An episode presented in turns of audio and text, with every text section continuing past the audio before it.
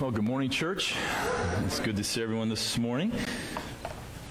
We have someone here with a big birthday. And we usually don't do this, but this is a pretty big birthday. So, Dorothy Bowser, would you stand? I won't say how old you are. Not going to do that. So let's sing happy birthday to her. Ready? Here you go. Happy birthday to you. Happy birthday to you. Happy birthday, Mrs. Dorothy. Happy birthday to you. Thank you, Dorothy. Dorothy has, what's that? Well, go ahead. Tell how old are you? 84. The reason why I am careful with that because uh, church we were at in Pennsylvania, I sang happy birthday and I told what, how old she was and she gave me this look like I'm going to kill you after the service. Um, so happy birthday, Dorothy. Dorothy has been a faithful, faithful member here at Faith Bible Church for many years and so we appreciate all you have done and all you continue to do, Dorothy. So we come into Christmas. Are you excited? It doesn't sound too exciting, but it is. It's exciting for many, many reasons. But this month we're going to talk about this idea that a, a sign of a Savior, that's what Christmas is about. Would you agree that as we celebrate this particular season, it's been distracted by many, many worldly um, entities, unfortunately.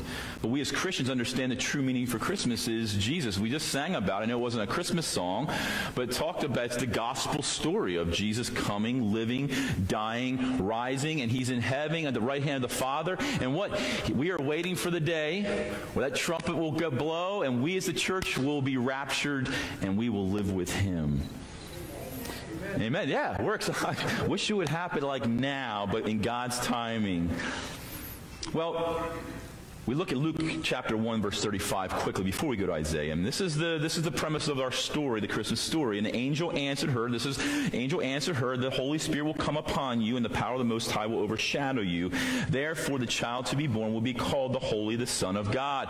This is angel Gabriel coming to Mary this teenager, probably no older than 16 years of age, being told by an angel that you are part of God's plan now. You will conceive, you will bear a son, and you will call his name Emmanuel. It was an unusual birth. The virgin birth, as we'll talk through this message, is unlike any other birth, birth the world will ever, has seen or ever will see. There are many unusual births.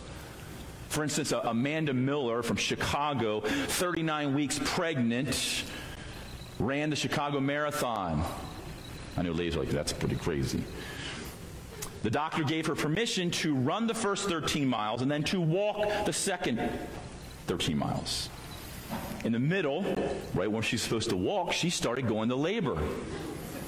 And her husband came out and finished the 13 miles of the marathon. And as soon as, of course, she crossed the finish line, there was a baby there. came right out. Or teenager Amy Buck from England has the record of having 20 hours of active labor as a teenager having a child. It's unusual. Or our dear friend from India in September of 2019, Mrs. Yarami, had twins at 74 years of age. what? That's what probably many of you probably would say. What? Her and her husband married 50 years, couldn't have children. Surprise! 74. Our last unusual birth comes from Italy, Pastor Frank. Carmelina Fedele or Fedele had a baby boy, or should I say boy, at 22 pounds and 8 ounces. Unusual birth. I know ladies like, oh my word. Yet, the virgin birth of Jesus, no candle can hold the uniqueness of that. There has not been anyone in the world has been born of a virgin. It is medically impossible. We see this in Isaiah 7:14. A virgin shall conceive and bear a son. The time was right. The place was right. Everything was perfect. We see Paul said this in to the church in Galatia. He said in Galatians 4, 4 through 5, he says, But when the fullness of time had come, God sent his son, born of a woman, born under the law, to redeem those under the law, so that we might receive adoptions as sons. That Greek word there, fullness, means the totality of a period of time. It was God's timing. It was the right time. It was per His will. It was in His timetable that Jesus would be born 2,000 years ago at that time. And as we look at the world at that time, we only have history. We have scripture in the hist- in history books to tell us what was happening. But I believe it was the right time because, well, it's God's timing. But look what was happening culturally. I believe it was the right time spiritually, and here's why.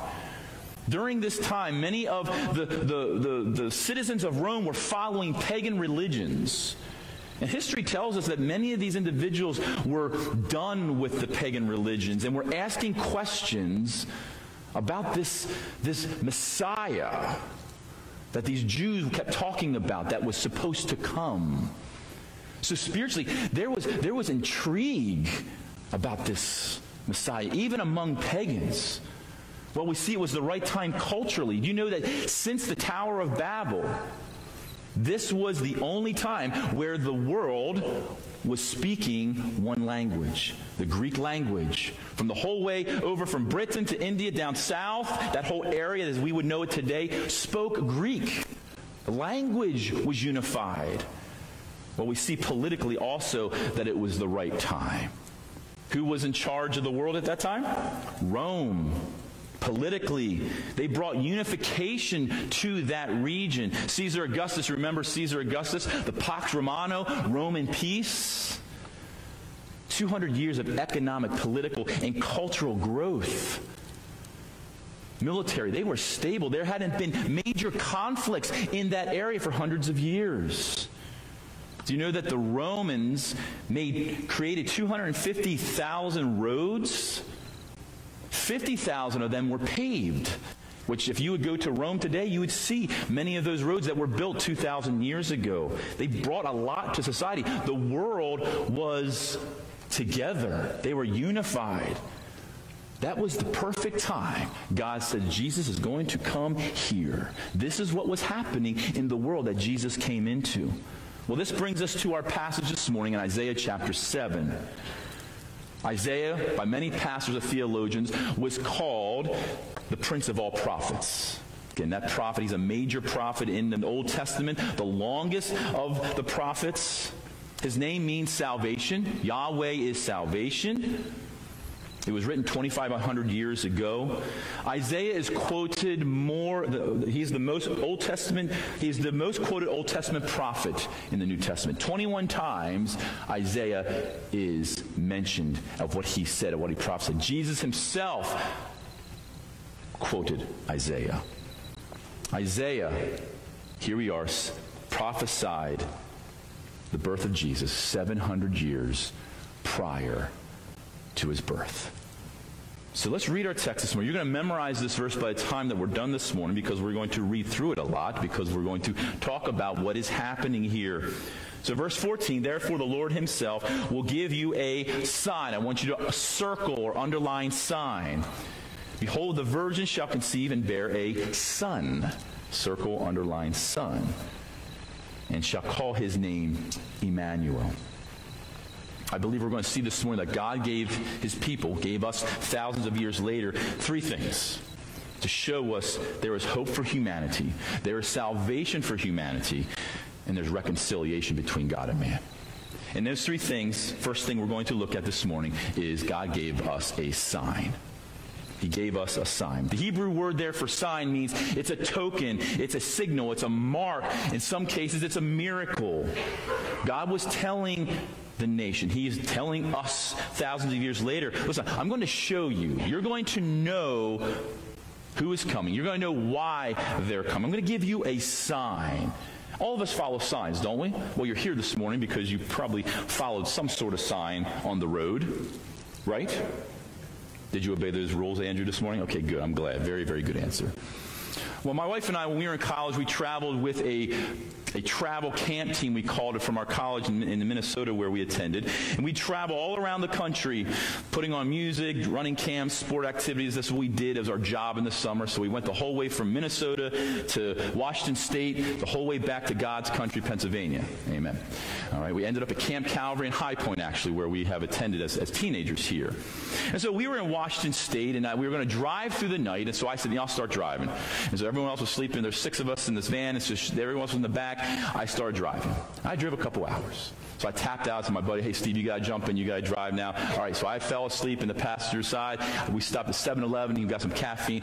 We're driving for some time. All of a sudden, he wakes me up. Parmer, why am I seeing signs for California?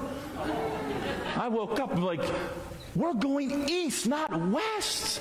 Well, clearly, well, we didn't reach California, which is a good thing. But we, he did not follow the sign from east to west. He went west instead of going east. Signs are important, aren't they? We follow signs every day. At your job, you probably are looking at signs at your, your place of employment that you must follow. What we see here in this text that King Ahaz, God wanted to give him a sign. He wanted to give him a sign of hope for the nation. God wanted to give King Ahaz a sign, a, a sign that he would know the nation was under good hands because Jesus was coming. This son was going to be born. Here was the sign. So, as we talk and we talk about biblical interpretation, we just don't pull a verse out. This is a prophetic verse. So, I want us to look about where it is nestled into this chapter of Isaiah. So, just let me just, give an overview. We're not going to go through Isaiah 7 because there's a lot going on here. But in a nutshell, here's what's happening King Ahaz is the king of Jerusalem. Isaiah is a prophet to King Ahaz. If we remember our Israel, Israel history, we understand that God always gave a prophet to the king to try to keep him in line of what God wanted the nation to do. Well, Isaiah was the prophet King Ahaz. King Ahaz was a wicked king. Unlike his father Jotham, Ahaz walked away from God. So, long story short, if we remember our history, after Solomon, Solomon had two sons, Jeroboam and Rehoboam. They divided the kingdom. Jeroboam was to the north. We see in that text in Isaiah 7, he was an Ephraimite. So you'll see there in Isaiah 7 that Ephraim is North Israel. And Rehoboam, he took the southern nation, which included Jerusalem. So that's why you see here, you see North Israel, South Israel. If you don't know history, they were divided at one point of Israel's history. So we see here that King Ahaz was the king of Jerusalem. Now, this story can be referenced in 2 Kings chapter 16. The whole story. Again, Isaiah is just pulling a piece of 2 Kings 16 explaining this particular story about King Ahaz. So, what was happening was Ephraim, North Israel, and Syria were attacking Jerusalem. We're attacking Jerusalem. And we look at verse 2, Isaiah 2, uh, 7, verse 2. It says this When the house of David was told, Syria is in the league with Ephraim, the heart of Ahaz, the heart of his people, shook. Now, that Hebrew word there, shook, means uncontrolled trembling. If you continue in the verse, as the trees of the forest shake before the wind. Ahaz and, Israel and, Jerusalem were scared to death of Ephraim and Syria because they were coming down and attacking them. They were fearful. Have you ever held, ever seen someone or held someone, particularly a, a, a child, when they were scared and they're like, they're kind of trembling? This is the idea that King Ahaz was scared to death of these two nations coming at him. So what did he do? He turned to God, right? No, that's not what happened. He rejected God. He did not want anything to do with God. Instead, he turned to Assyria to form a coalition to protect Jerusalem from Syria and Ephraim. You say, what's so bad about that? Do you remember who Assyria is? Assyria, let me, let me give you one other town that kind of puts things in perspective. If I say the, the town Nineveh, Nineveh was Assyrians. Remember time of Jonah? There was a reason why Jonah didn't want to go to Nineveh. The Assyrians were barbarians. You can go through history books and, and read what they did to their enemy, what they did to their own people. And here's King Ahaz making peace with the devil. That would be like us making peace with Boko Haram or Al Qaeda. That's, that's, the, that's the correlation we're going to make here. Like, you making a pact with Assyria is like us making a pact with Al Qaeda. It's not going to end well. Ahaz had the choice to ask um, God, but he chose to go with Assyria. So, back in Isaiah 7, we see here this story. Isaiah went with his son and went to King Ahaz and said, Hey, listen, don't worry about Ephraim. Don't worry about Syria. God's going to take care of them. They're going to be nothing. They're going to be nobodies. Don't worry about them. Well, King Ahaz did not listen. Verses 10 and 12 is what really gets me. God himself speaks to King Ahaz. You know what he says to King Ahaz? In a nutshell, he says this Listen, let me give you a sign. Ask for a sign from as high as the heavens to as low as Sheol. Tell me what you want. I will give it to you. I will give you a sign. Guess what Ahaz's response was? Please, God, give me a sign. No, that's not what happened. He says, No, I will not test you, Lord. He rejected God. God is telling him, no, if, if God came to you, Don, I want to help you. What are you going to say? Yeah, please. Ahaz like, no, I'm not going to test you. I'm not going to ask. I'm not going to ask. So now Isaiah turns to the nation. Ahaz has rejected God's sign. So Isaiah, as a prophet, turns to Jerusalem and says, Hey, he gives them verse 14. And what's that verse? Therefore, the Lord himself will give you a sign. Behold, a virgin shall conceive and bear a son, and he shall call his name Emmanuel. In the midst of conflict, in the midst of struggle, Isaiah gave the nation the sign of the Messiah.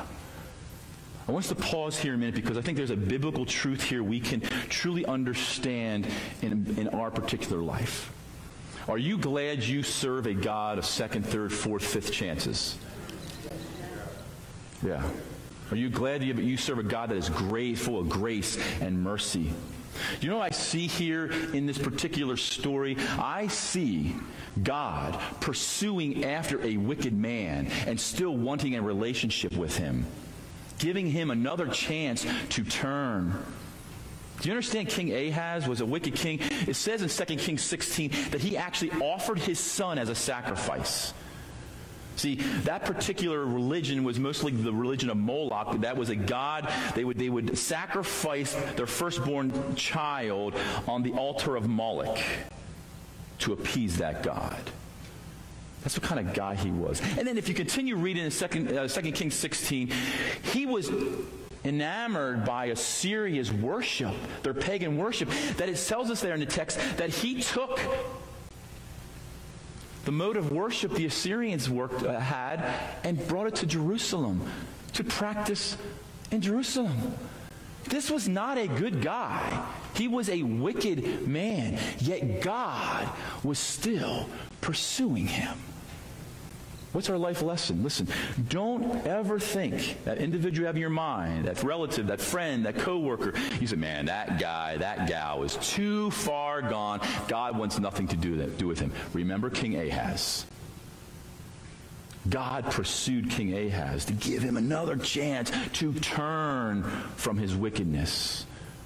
All of us have thought that, haven't we? There's that individual in, in, in our lives somewhere like, yeah, man, God's done with them. No. We continue to keep praying for that individual because God is in the business of pursuing. He is the one who calls. His spirit is the one who woos. Amen? Maybe some of us were there. We were walking away from God, but God was in the business of pursuing us, like he did with King Ahaz here. So now, we see a sign was given to the nation of Israel. How many years past Isaiah was Christ born? 700 years. This was a, a, a sign of future restoration for the nation. See, sign after sign, God gave the nation of Israel. And many times, like King Ahaz, they rejected it. But he always gave them a sign. Listen, this is what's coming. This is what's going to happen. Micah prophesied that the Messiah would be born in Bethlehem. Hosea prophesied that he would be brought up out of Egypt. And we know, if we know our history, Mary, Joseph, and Jesus moved to Egypt to get away from the edict of Herod because he was killing all the firstborn Jew, Jewish boys. Other prophets said that the Messiah would come out of Galilee or Nazareth. Sign after sign. These prophecies were fulfilled. Do you remember we talked about a few weeks ago? Out of the 26 or so different divinical books of religions around the world, there's two things that they're missing. Do you remember what they were? One, a living leader, and fulfilled prophecy a living leader or fulfilled prophecy. Whether it be Confucius, whether it be the Quran, whether it be the Book of Mormon, they have neither of these things. Aren't you glad that we worship truth? Okay, there's two people that are glad for that. Aren't you glad, as it says in John 14, 6, that Jesus is the way, the truth, and the life, no one comes to the Father but by him? And that Jesus that we talk about, his Spirit is living alive and well in all of us who know Him. That should encourage us and excite us, particularly as we celebrate Christmas and the holiday of which we are in today. The National Enquirer a few years back ran an interview and they, they, they, they talked to about 60 different athletes, movie stars, and, and uh, you know, famous individuals. You know, the people that the words really mean something. You know, that National Enquirer, the news of the National Enquirer that's always right. You know, you're standing in shop, right, and you see what's going on, and it's always truth, right? Okay, I'm joking. We know that's not the case. They asked these 60 famous athletes, musicians, and, and, and politicians, hey, what, what do you see happening in the next six to eight months? And so they gave their two cents. You know how many of those came true? Goose egg, zero, zilch. Why? Because they're human. They can't predict the future. Guess what prophecies always come true? And guess who they came from? The Word of God. Our faith, church, is strong because not because of anything that we have done or what we believe it's because it's the very word of god we must understand that the bible has it all the bible can be trusted because it's the living word of god and guess what, church? That is all we need. Would you agree? That is all we need. Young people here this morning, if you're watching uh, via Facebook, I, I, need you to understand something. The world around us, you, that, the folks, the young people that are in college or in high school and even in middle school, you are being undermined in your belief. You may be asked to question the virgin birth of Jesus Christ. Why would you believe that? That's impossible. Young people, understand this is not a fairy tale. The Word of God is not a fairy tale. Archaeologists for years have keep uncovering biblical signs of things that have happened in history. And for us, we don't need history to prove to us that this is the truth? Because it's the very Word of God, and we by faith accept it and we believe it. But isn't it awesome when they uncover something? You're like, boom, mic drop. See, it happened. It was there. See, it, it, it bolsters our faith. Young people, listen, don't let the world talk you out of what you believe from this book. And the virgin birth is something is one of the first things they'll tell you, ah, that didn't happen. Virgin birth, but that's impossible.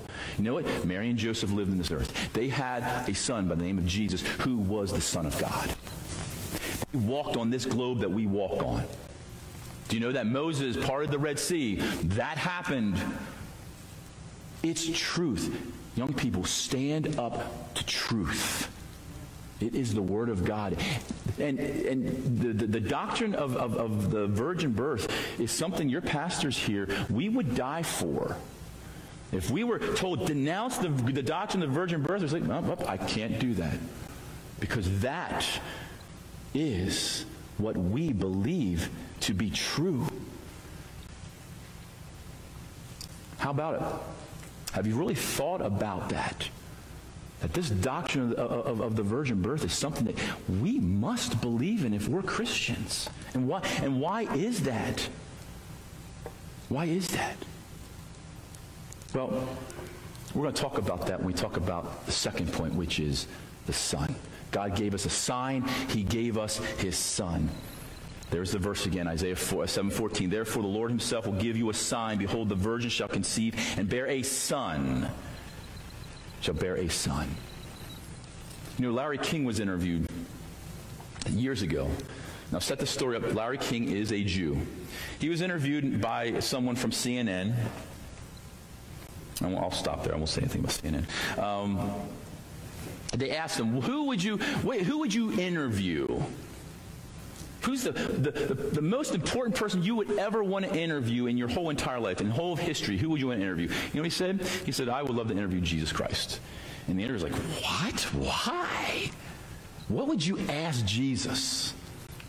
And he asked him this one question Are you really virgin born? And the interviewer is like, That's why? Why does that matter? Okay, Larry King is a Jew. He's learned all these prophecies as a, as, as a Jew, understands what the old books of the prophets say. He said this If Jesus truly is virgin born, that changes everything for me. That changes it. And then, of course, the, the, the interviewer's like, oh, okay, let's move on to something else. That changes everything for him. See, if you are a Bible believing Christian, we can't dismiss this doctrine. We hold true to this. Scripture teaches this. I think I would even take it a step further, church. If you don't believe that Jesus was supernaturally conceived in the womb of Mary, I don't know how you can be a Christian. Because if, if, if, if, Jesus was not conceived by the Holy Spirit, if Joseph was his biological father, that means Jesus was born a sinner. And if Jesus was born a sinner, Jesus' death on the cross means zilch to us. Do you, see, do you see what I mean? We must believe that he was virgin born because he was conceived by the Holy Spirit. I like what Greg Laurie says. He says it this way This is why the virgin birth is such an essential teaching. Christ was not God because he was virgin born, he was virgin born because he was God. Let me say that again. Christ was not God because he was virgin born. He was virgin born because he was God. Think about that a minute. Do we just kind of blow off the, the virgin birth? Yeah, he's born of the virgin. Understand what that means for humanity? It had to be this way. It had to go about this way for us to receive salvation because only God could do that. You ever thought about Joseph during this time? Matthew 1. Can you imagine your guys, imagine your girlfriend, your, your, your, your fiance coming up to you and approach you saying, hey, listen, I just approached by an angel. I'm, I'm pregnant. What? I mean, uh, sometimes we read the, the biblical narrative, we just kind of, we just, okay, blah, blah, blah. but I want you to put yourself in Joseph's situation here. Guys, what would you do? It says there in the text that he considered these things. That Greek word there, considered, means, means to think of various aspects of the situation. I would bet my bottom dollar that all of us guys, if we were put in that situation, we would be considering and thinking about every aspect of this situation. Okay, well, how did that happen? Uh, what, man, what are people going to think of me? What are they going to think of Mary? What, I, you see where he's going? I mean, Joseph was human. Joseph was put into this plan by God. And I love what verse 23 says because the angel Gabriel came to encourage Joseph. And he said this Behold, the virgin shall conceive and bear a son, and they shall call his name Emmanuel, which means God with us. The angel brings that verse from 700 years prior to prophecy. Here it is Joseph, you're part of the plan. Don't worry. This is what's going to happen. And you're part of that Isaiah 7:14 prophecy. See, God gave us a sign a virgin would conceive. God gave us his son. But he gave us that son for the purpose, and the last point is this, gave us the son for the purpose of being our Savior. The purpose of being our Savior. Therefore, the Lord himself will give you a sign. Behold, the virgin shall conceive and bear a son, and shall call his name Emmanuel, which means God with us. Matthew 1 clarifies what Emmanuel means, God with us. See this, this, this, this nativity here, it's nice, it's cute, we have it in our homes. And year after year, we, we just kind of just look at it, it's nice. It's part of our Christmas decoration, isn't it? How many of you have a nativity in your house? If you don't, shame on you. No, I'm not, I'm not saying that. But it becomes part of our Christmas decoration. Should it be more to us than just that as Christians? We, we, we look at this, this baby Jesus. We sing little songs about baby Jesus, but you understand God becoming man, that's our salvation. This is not a Christmas decoration. This is the gospel. This is the gospel. And, and parents, we need to teach our kids when we put this up on Christmas. This is what this is about. This is what it's about. It's Jesus becoming man, 100% God, 100% man, the incarnation. Jesus stepped into the cosmos he made. We look at Rome, we look at um, Colossians 1, 15 through 17. It says this He is the image of the invisible God, the firstborn of all creation. For by him all things were created in heaven and on earth, visible and invisible, whether thrones or dominions or rulers or authorities. Here's the, here's the key phrase here all things were created through him and for him. And he is before all things, and in him all things hold together. Here, Jesus, the second person of the Trinity, took upon human form as a baby he stepped into the world, He put into existence. That's what we need to tell our young people when we put up the nativity in our homes. We have an opportunity to, to, to, I think, I think, Pastor Frank, this is probably the greatest outreach tool that we have in our homes. Think about it. When people come to your house, oh, nativity. Hey, did you know, you know about the nativity? Let me tell you that story. Could we do that? Absolutely, we could. So you see, he was human because he came through Mary's womb. But he was divine because he was conceived by the Holy Spirit. You see, as a man, he represents us very well, doesn't he? He's 100% man. But as God, he is what? He is our perfect sacrifice. I love what Peter says in 1 Peter 1 18 and 19. I'll, I'll read the New Living Translation because I like the way it's, it's worded. It says this For you know that God paid a ransom to save you from the empty life you inherited from your ancestors.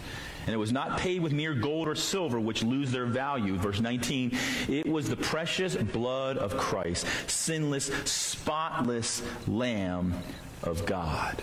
If he was not born God, he came to die as a sinless, spotless Lamb of God. That was prophesied 700 years prior to his birth. Can you see it this morning with me? See this cute little baby? Jesus lived 33 years. And the purpose for this moment in history sin was defeated. We have no fear of death anymore. For us that know Jesus Christ as our Lord and Savior, yes, it might be scary, not knowing the future, but we know that when we close our eyes on this side of eternity, we will open them in the glories of heaven because of that moment. Sin is no longer a problem. I mean, we still struggle with sin. I mean, the penalty of sin is done. Jesus took that, and at that moment, he reconciled God and man. There is now peace. There is now love because of that moment. And it started here as Jesus was born as a baby. See, victory was declared. Let's not be like King Ahaz. God wanted to give Ahaz this sign. Church, we have salvation. We know the full story, don't we? We live in a moment in time where we look back and say, man, look at all these things that God said and had come to fruition, and they're here. And sometimes in our Christian faith, we fail to share this story with others who need it. You know, the prophets were waiting for Jesus to come, and he came in his first coming. What are we waiting for? We're waiting for Jesus. Well, as the church, we're waiting for Jesus to come and grab his church so we can be in heaven, and then we come back for his second coming with him. Yeah, oh wow. Where he sets up his millennial kingdom where we'll rule and reign with him. See, that's, we're, we're in kind of the same situation. We have salvation, we see it, and we're waiting for that future with him. We're waiting for him to come again. How do we live, church? Do we live in the light of that coming? Do we live in the light of that? Think about it. Isaiah 7:14 and then 700 years past Jesus is born. Hope has come. This morning we thought we'd put communion and place communion right here at this very moment. You probably have, you hopefully grabbed a, a container. And I want us to think about this this morning as we think about the cross. And uh, usually you are thinking about the cross during communion. But this morning, I, I want us to think about this nativity here. I, I want us to think about this Christ child. This is where it started. He, God coming to earth, God with us, Emmanuel, God with us for the purpose. Think of, of your sin and my sin. This is why he came so that you could have a perfect relationship with God. So what I'm going to do, I'm going to play a song. that will be played over the over our system. It's called communion song.